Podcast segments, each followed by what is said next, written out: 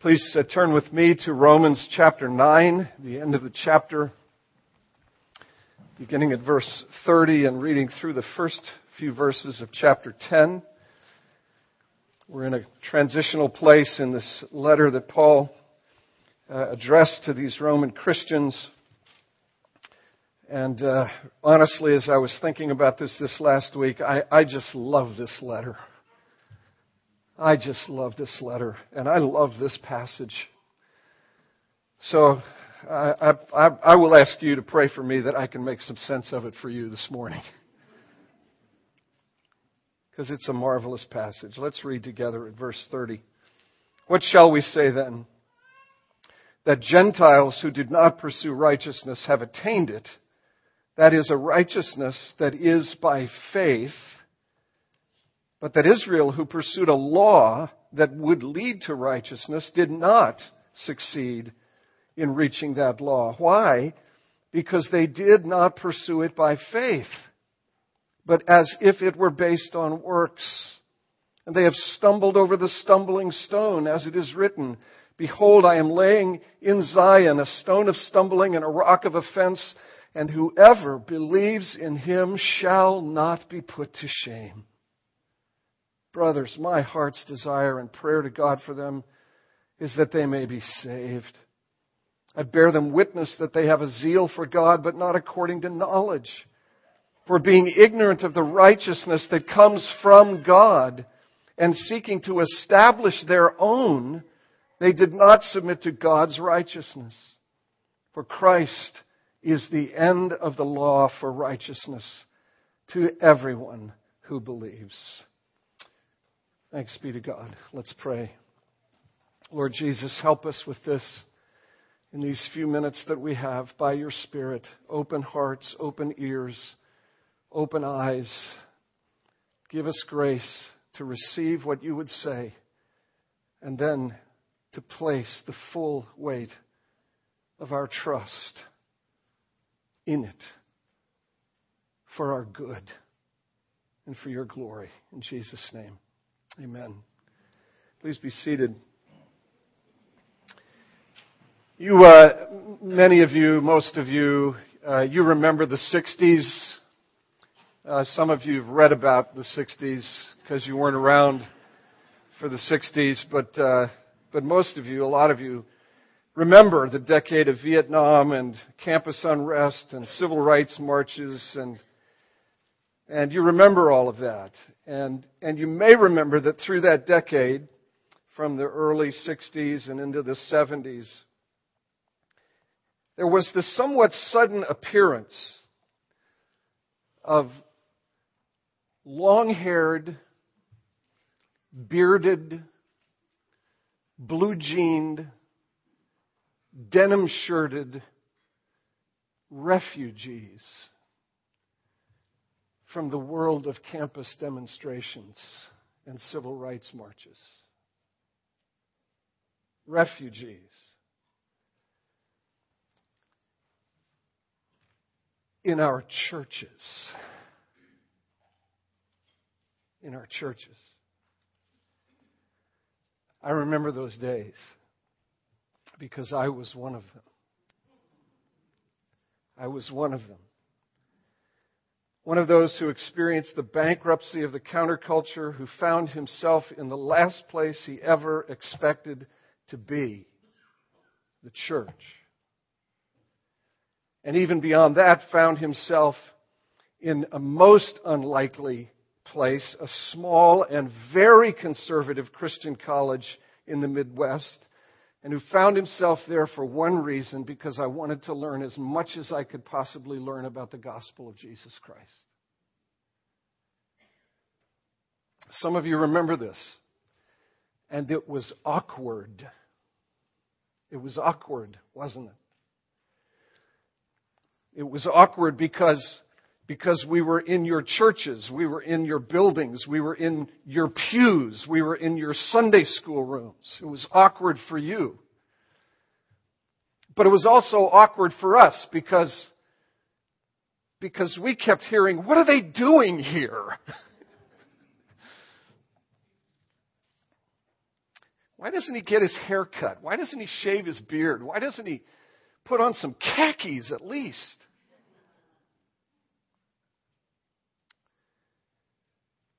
And that only begins, that experience for those of you who can kind of envision this thing, only begins to skim the surface of what was transpiring in the first decades after the resurrection of Jesus Christ. As Gentiles, Gentiles began to associate with Jews in the same rooms and without dividing walls. And what there was was, was a clash of cultures and a dynamic of conflict. And it's a dynamic that is really, frankly, very, very hard for us to comprehend, for us to understand.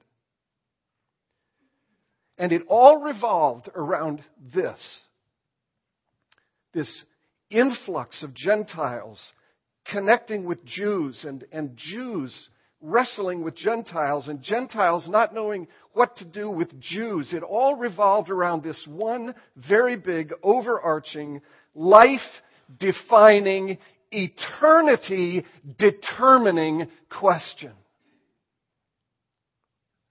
How is a person, any person, whether Jew or Gentile, slave or free, male or female, how is any person made right with God. How is any person made right with God? Or to use the word that the apostle uses six times in this passage, six times in seven verses, how does a person attain the righteousness of God? How does a person attain the righteousness, the rightness of God. How does a person gain standing in the presence of God? How is a person accepted? How does a person attain the righteousness of God? And here is his answer. It's an answer he's been giving repeatedly through this letter. He gives it again and again and again because it is fundamental. It is foundational to the gospel. It is an issue that will not go away. It is an answer that cannot go away. You gain, you attain the righteousness of God, standing in the presence of God by faith and not by law or law keeping. By faith and not by law or law keeping. Ever. In any case. At any point along the way. And the Gentiles, of all people, seem to be getting it the Gentiles seem to be getting it.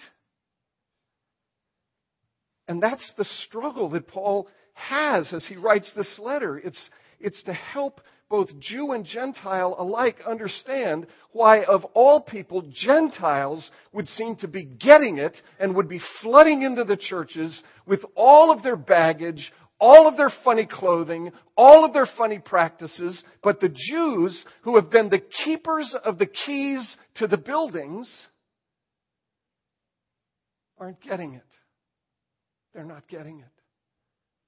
That's the contrast here, isn't it? It's the contrast between Jew and Gentile. Verse 30. What shall we say then? That Gentiles who didn't pursue righteousness have attained it, a righteousness that, is by, that is by faith, but Israel who pursued a law that would lead to righteousness did not succeed in reaching that law. The Gentiles are flooding in. The Jews seem to be being cut out and removed. The Gentiles who are hearing the gospel and responding to it Listen to these words. I'm stringing together some words here that make up the sort of coat of many colors that the gospel is. The Gentiles are flooding in, hearing the gospel, the good news of forgiveness, of cleansing, of renewal, of second chances and third chances and fourth chances and fortieth chances, the promise of eternal life, the promise of a kingdom where a king serves the people, where the king lays aside his power, his prerogative, his influence influence and comes as a servant, even to lay down his life for his people. Completely unlike the kings that the citizens of the Roman Empire would be familiar with. Kings who exploited, we've said this over and over again, kings who exploited their subjects, who indulged themselves, who punished those who opposed them. Folks, the Gentiles are exhausted by that. And they hear about another kingdom and they hear about another way of doing things. And they flood into the churches. But the Jews, Israel, by and large, are rejecting this gospel. And why is that? Purely and simply, it seems they do not understand this idea of faith. They do not understand that all of the blessings of righteousness, all of the blessings of right standing before God, are received by faith as a gift apart from law. Three things the necessity of faith, the nature of faith, the object of faith. I realize we have a congregational meeting after this service of worship. So I'll do the best I can. Three things to consider. First, the necessity of faith. What are we saying here?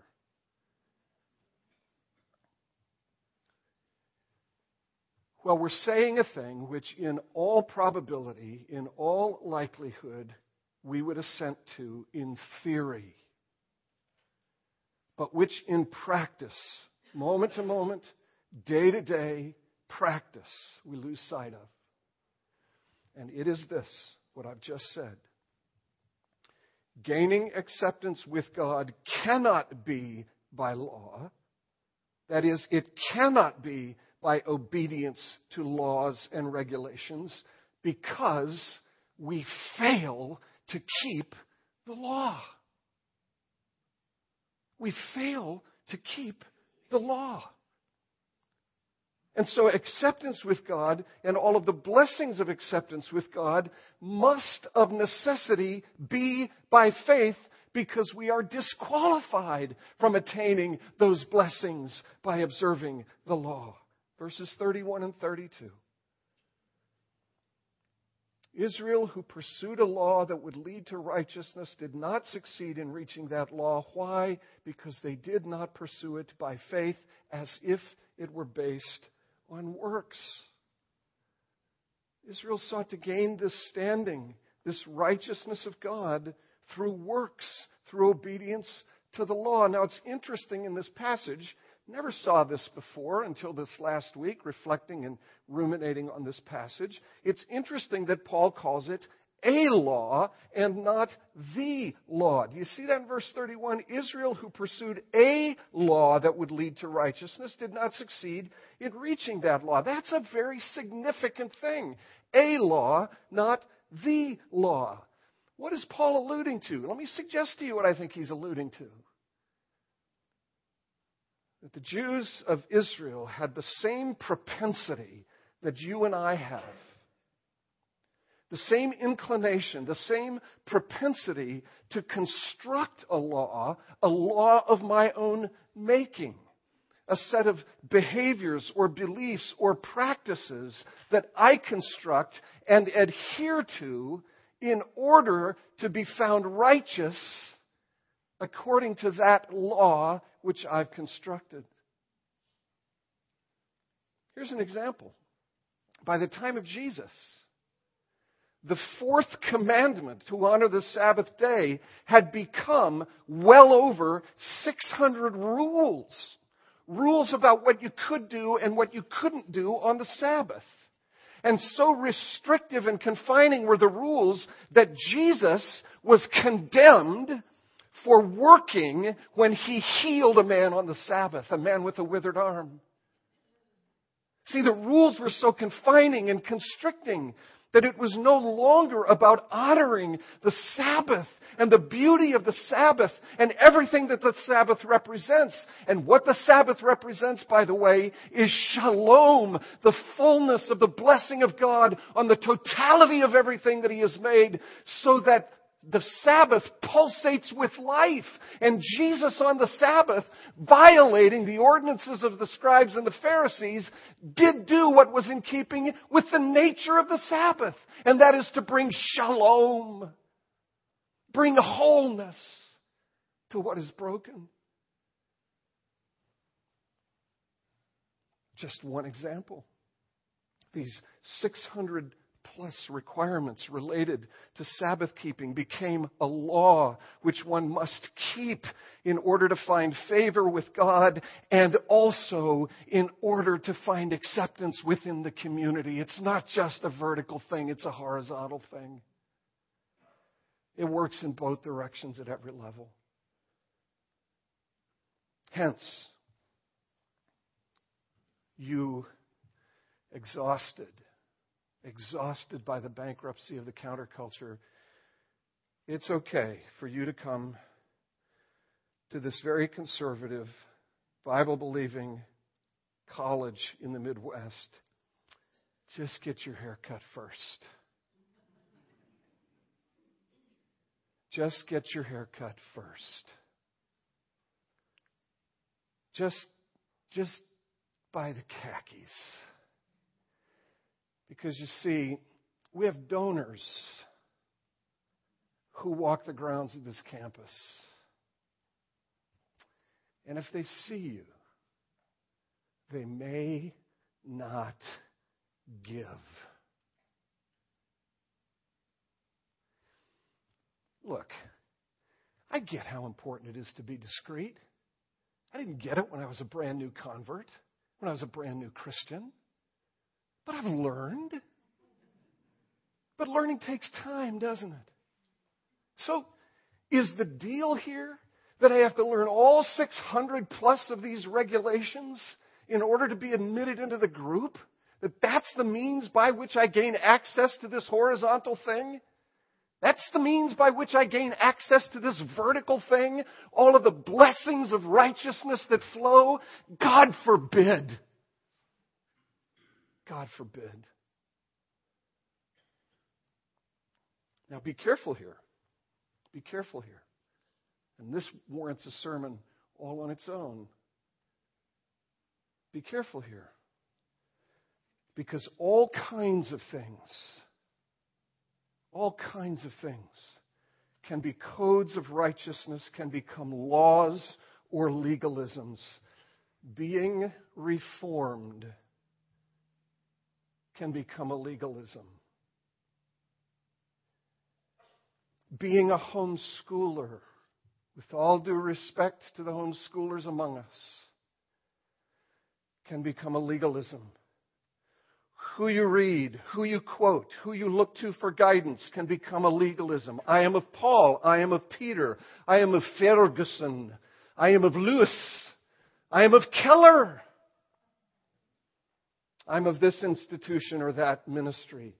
Very, very subtly do we elect, erect laws. And we erect those laws, I believe, at bottom for one simple reason so that we can feel secure inside. So that we can feel secure inside. My friends, that is what Paul and Jesus before him wish to obliterate. We find Jesus coming along who finds himself in the presence of a howling crowd of men, screaming for the head of a woman taken in adultery. How does Jesus address the men? He writes cartoons in the sand. Don't you, don't you ever wonder? I wonder what he drew. John 8, it's there. You wonder what he drew. What was the picture he drew? He bends over, he writes in the sand, and he says to the crowd, howling for the head of this woman, He who is without sin, cast the first stone. And one by one, these lawless law erectors disappear.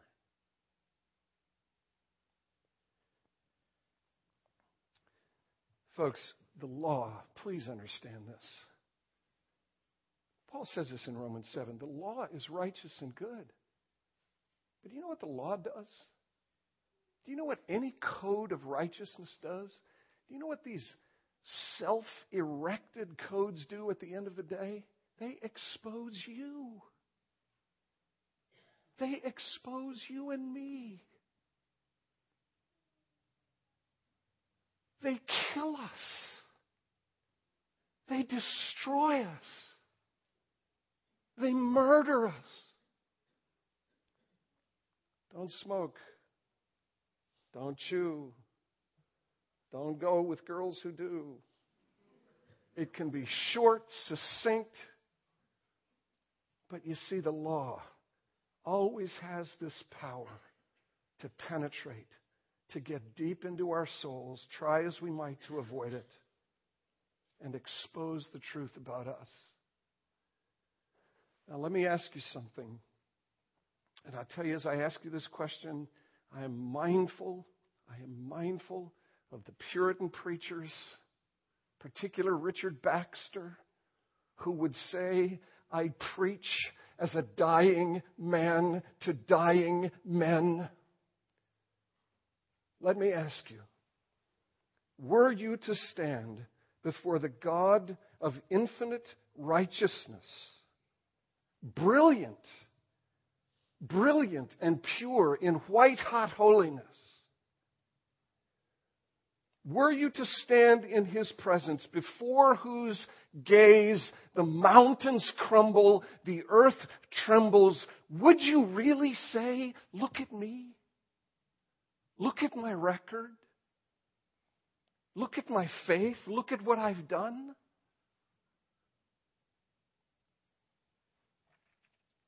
And could you really hear that God say, All right, let's take a look? Let's see what you've done. Let's have a peek at what you've done that you ought not to have done, and, and just for the fun of it, let's go the step beyond. And let's see what you ought to have done, but which you have not done. Do you really want to argue that you have loved me with all of your heart and all of your soul and all of your strength? And do you really want to suggest that you have loved your neighbor as yourself, including those of a different ethnicity, including those of a different race, including even your enemy? I'll tell you what. I'll give you a second to reconsider. Just take a moment and reconsider. My friends, law will fail you. The law does not fail. You fail the law, and because you fail the law, you fail. I fail. Every one of us fails. Paul understood that. Read Romans 7. I wish I had time to read it. The law is holy and righteous and good, but the law, it was the law not even something that he erected for himself, but, but the law. The law exposed the covetousness in his heart, the destitution of his own heart, the ugliness that was really there, the bigotries, the arrogance, the racisms, the self righteousnesses. The law exposed it all. Why is the first point the necessity of faith? Because there is simply no other means by which we may gain acceptance with God. No, not any. Ever. And please understand this. This is a point of practical application. I've wrestled with this for 40 years as a Christian. I think it's beginning to come into focus for me. It is not the case that faith gets you started and you take over with your rules and your regulations and your theologies and your authors. It is, as Paul says in Romans 1, faith from beginning to end, start to finish. The totality of the limitless blessings which Christ has secured, which are the righteousness of God, flow to me today, tomorrow, and forever by faith. So, what is faith? What is faith? Number two, what is faith? Oh, gee, this is terrible. Here's what it is, purely and simply faith is trust. Faith is trust. Very quickly. When the reformers in the 16th century, and even before, going back to Augustine in the 4th century and into the 5th century, wrestled with this idea of faith, they had the benefit of being able to work with Latin. Now, I'm not showing off here, okay? But they had the benefit of working with Latin. And as they thought about faith and what it was that constituted faith, what it was that comprised faith, they found three Latin words that help to understand what faith is notitia, assensus, and fiducia three different words that actually come over into our language. They come into our vocabulary. And they come into our vocabulary in various forms, but here are three, three words that have come into our vocabulary from those words notice, assent, and fiduciary. Notice, assent, and fiduciary. And they reflect these aspects of faith that the reformers talked about as they sought to understand what it means to believe. And the first, notitia, has to do with the content of faith. The second, assensus, has to do with assenting to the content of faith. And the third has to do with entrusting yourself to the content or substance of the faith. Illustration, which I've used before, but it goes back three and a half years, so it will sound new. When we first came into this building, I started preaching through this letter to the Romans and talked about faith in those early weeks. In this beautiful building with these beautiful chairs, and I said, Every one of you came in here this morning and you sat on these chairs without thinking about it. If I'd stopped you and asked you if the chairs were there, you would have said yes. You would have noticed that they were there. If I'd asked you the question, Do you think that if you sit on the chair, it will hold you up? You most certainly would have said yes, although the cautious ones among you might have gotten down on your hands and knees and might have looked underneath to make sure that all the screws were in place and everything was properly assembled. New building, not everything works exactly the way it should. But the third thing, the third thing, what is the chair made for? It's made for you to sit in. And you exercise biblical faith not when you assent to the fact that it's there, that it has strength to hold you up. Not when you just notice that it's there without considering it. You exercise biblical faith when you acknowledge that it's there, you assent to its properties, and you entrust yourself to it. You sit in it. You put the full measure of your weight upon it. What is faith? It's trust, my friends. It's trust. And every one of us here this morning is trusting one of two things. You're either trusting yourself or you've abandoned all hope and you've entrusted yourself to Christ. And here's what I believe that every one of us here, whether you've done that before, done it for the first time just yesterday, Every one of us here is going to get up tomorrow morning confronted with the same choice. I have a friend who says the gospel is the gospel for the lost and the found. Because every morning, every morning, I'm challenged with this question What am I trusting today? What am I trusting right now? Am I entrusting myself to myself, or have I abandoned all hope in myself? Who I am, what I possess, what people think of me, what I own? Have I abandoned all of that for, as a friend put it to me recently, quoting Jesus, have I abandoned it all for the pearl of great price? That's biblical faith to entrust myself to the one who cannot fail. Some of you have had an experience with a chair in the years of your life which was an unpleasant experience. You thought it would hold you up, and it didn't. It broke, and you went crashing to the floor. I guarantee you, the next time you went to sit in a chair, you examined that chair a bit more closely. The point your faith is only as good as its object. Your faith is only as good as its object. My faith is only as good as its object. Here's the stunning thing about this passage that, again, warrants a sermon all its own.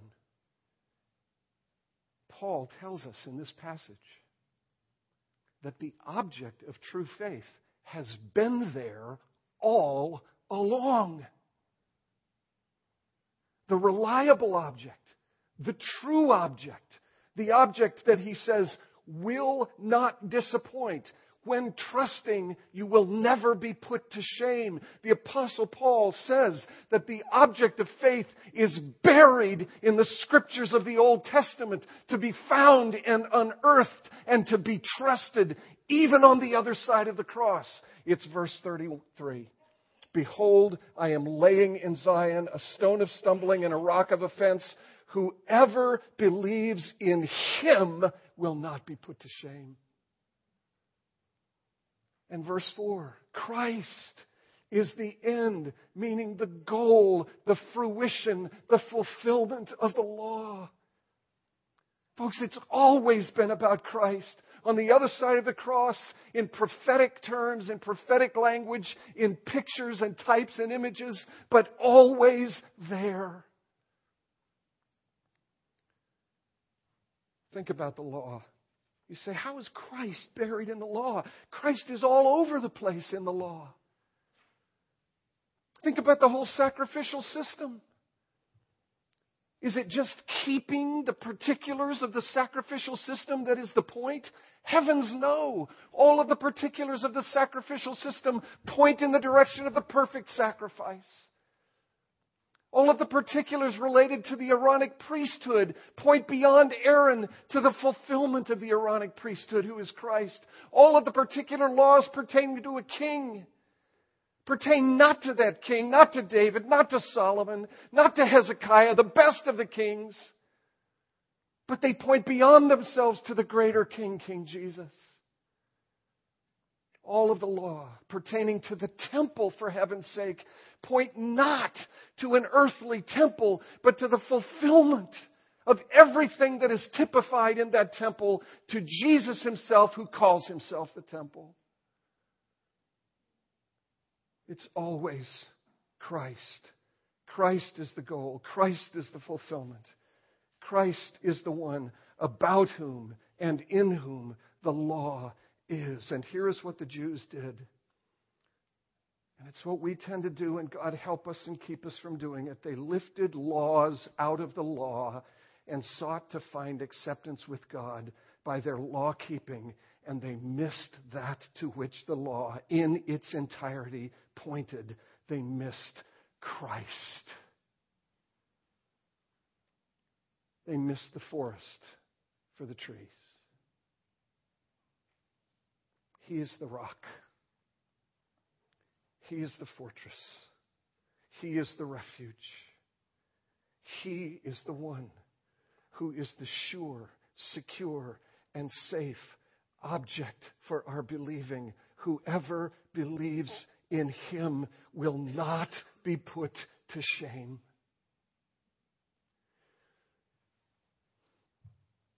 started reading a book this last week by a fellow named Allen Verhey.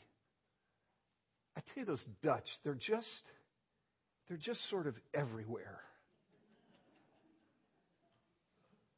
And the title of the book is this The Christian Art of Dying. Go to your local Christian bookstore. I won't say it. Go to your local Christian bookstore. Survey book listings for practical Christianity. There is a flood of stuff out there, both good and bad, about how to live the Christian life. Nobody is paying attention to how to die well. But my friends, every one of us here, every one of us here will come to that day. And do I really want to come to that day?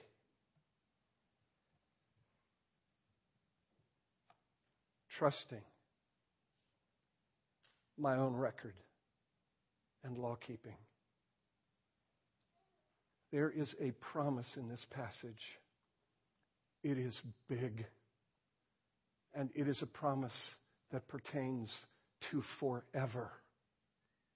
Whoever entrusts himself to Jesus will not be put to shame.